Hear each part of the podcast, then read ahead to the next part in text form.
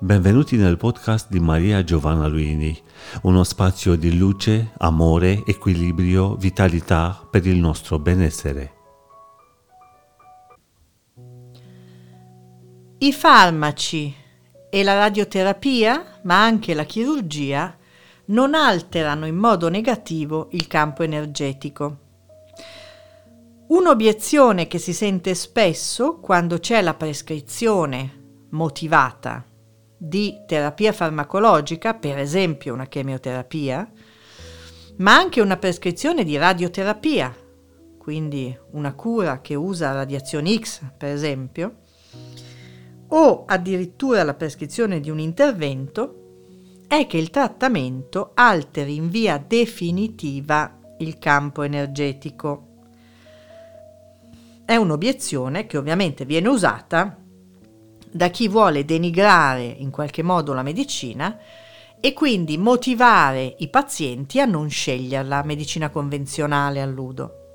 Ebbene, non è vero che il campo energetico subisce queste alterazioni, o meglio, il campo energetico ovviamente ha sempre alterazioni che possono derivare dai pensieri, dalle emozioni, dal fumo di sigaretta, dagli ambienti, dalle persone che frequentiamo, dai materiali che usiamo e anche dalle terapie convenzionali e non convenziona- convenzionali che riceviamo. Il discorso del campo energetico che cambia in base alle cure vale anche per le terapie naturali, per esempio Vale anche per il tocco che cura, healing touch, le reiki. Se interagisco col campo energetico di qualcuno, è chiaro che ne induco o ne canalizzo una modifica. Il punto è che quei cambiamenti sono temporanei e portano poi a riaggiustamenti che sono di solito positivi perché sono in assenza di malattia. Se il campo energetico è stato alterato per via di trattamenti curativi, sicuramente lì per lì quel campo energetico non sarà uguale a prima. Ma eh, dobbiamo pensare due cose. Il primo è che uguale a prima vuol dire un campo energetico con la malattia presente nel corpo.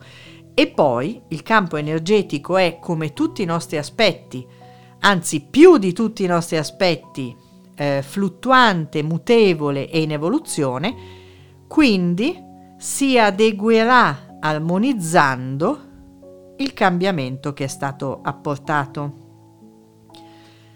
È molto importante pensare a questo. Pensate a quando facciamo una risonanza magnetica.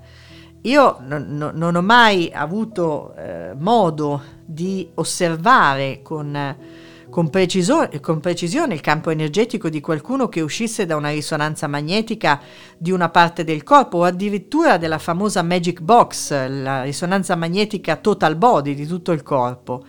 Ma lì l'induzione del magnetismo della persona, del campo elettromagnetico della persona è volontaria.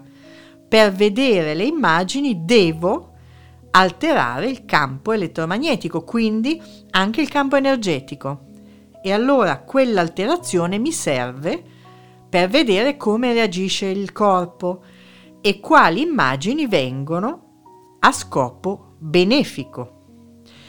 È chiaro che chi fa una risonanza magnetica non è che dopo sia trasformato o trasformata in qualcosa di totalmente diverso. Sicuramente quel campo energetico per un po' è diverso, è differente la cosa che consiglio sempre a chi fa terapie, a chi ha momenti di depressione, a chi ha emozioni molto forti che alterano il campo energetico ben più di una cura farmacologica, alle persone che fanno l'attacco, la risonanza magnetica, a persone che in qualche modo sono state sottoposte a campi magnetici, a chi ha fatto un volo intercontinent- intercontinentale, per esempio, è di stare in mezzo alla natura il modo più semplice, più efficace e più diretto per riarmonizzare un campo energetico che è stato un po' alterato, per esempio il campo energetico di chi è stato in un ambiente dove tanti fumavano sigarette, è stare in mezzo alla natura. Eh, per alcune patologie in Giappone, quando si fa Reiki, si suggerisce prima di ripulire il campo energetico senza dare energia in più e poi di prescrivere ai pazienti di stare accanto agli alberi o addirittura di abbracciarli o di sedersi ai piedi di un albero con la schiena sul tronco.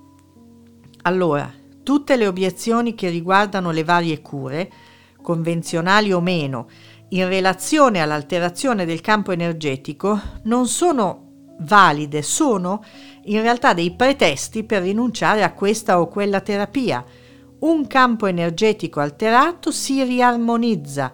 Si riarmonizza come? Con un lavoro interiore, con le emozioni, con i pensieri, evitando alcuni elementi come il fumo e restando nella natura. Avete seguito un podcast di Maria Giovanna Luini.